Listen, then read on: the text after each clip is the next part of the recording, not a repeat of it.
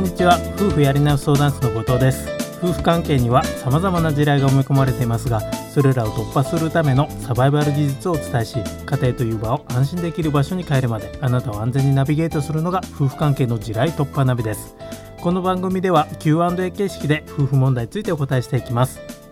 さて、今回の話題ですけれども、今回は自分がパートナーから疑われた時の対処法についてお伝えしていきたいと思います。時々、例えば相手から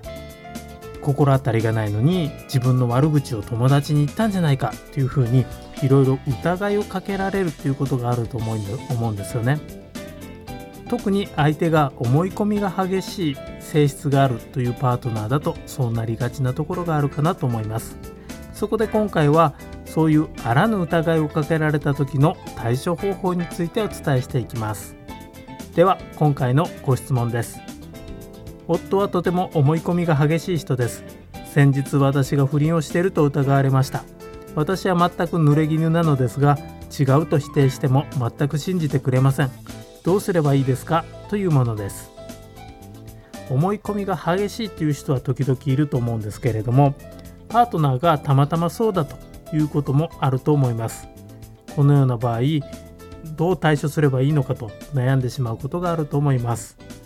イリノイ大学の心理学者の研究なんですけれども、何か疑いを持たれた時、何々ではないよというふうに否定形の形で反論してしまうと、逆に相手からの疑いを深めてしまうという研究結果があります。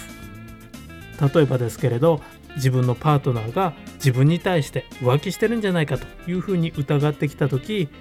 パートナーに対して私は浮気などしていませんというふうに反論してしまうと、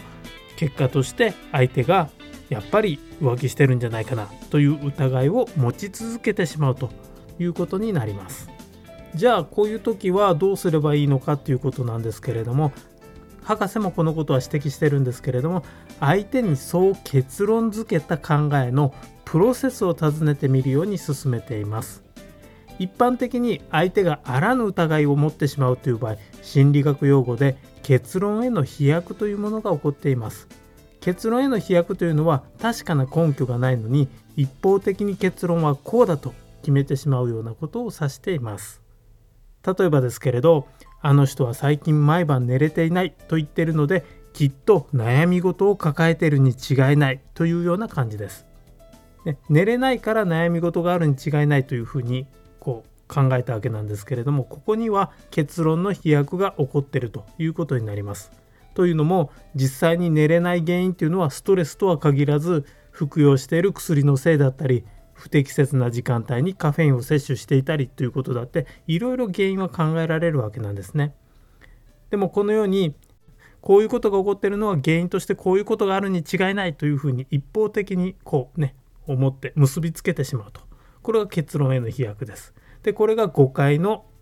原点になっているというか、元になっているということになります。そこでもし一方的な疑いを持たれた場合っていうのは、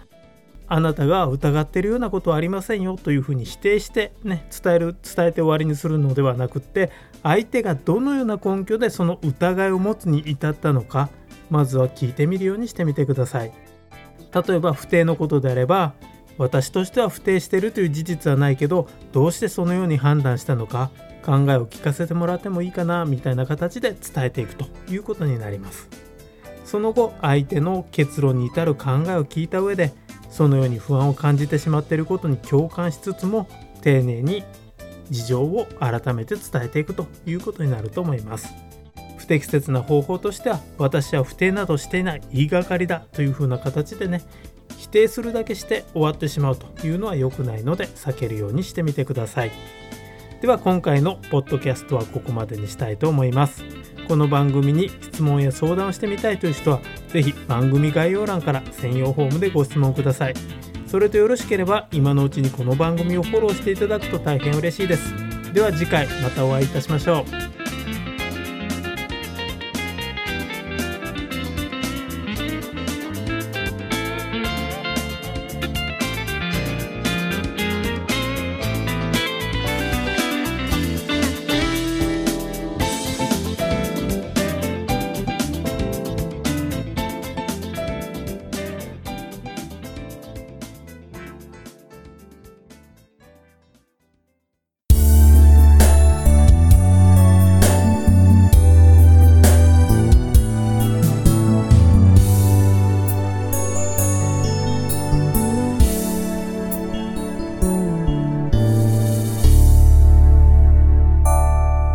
Radio Podcast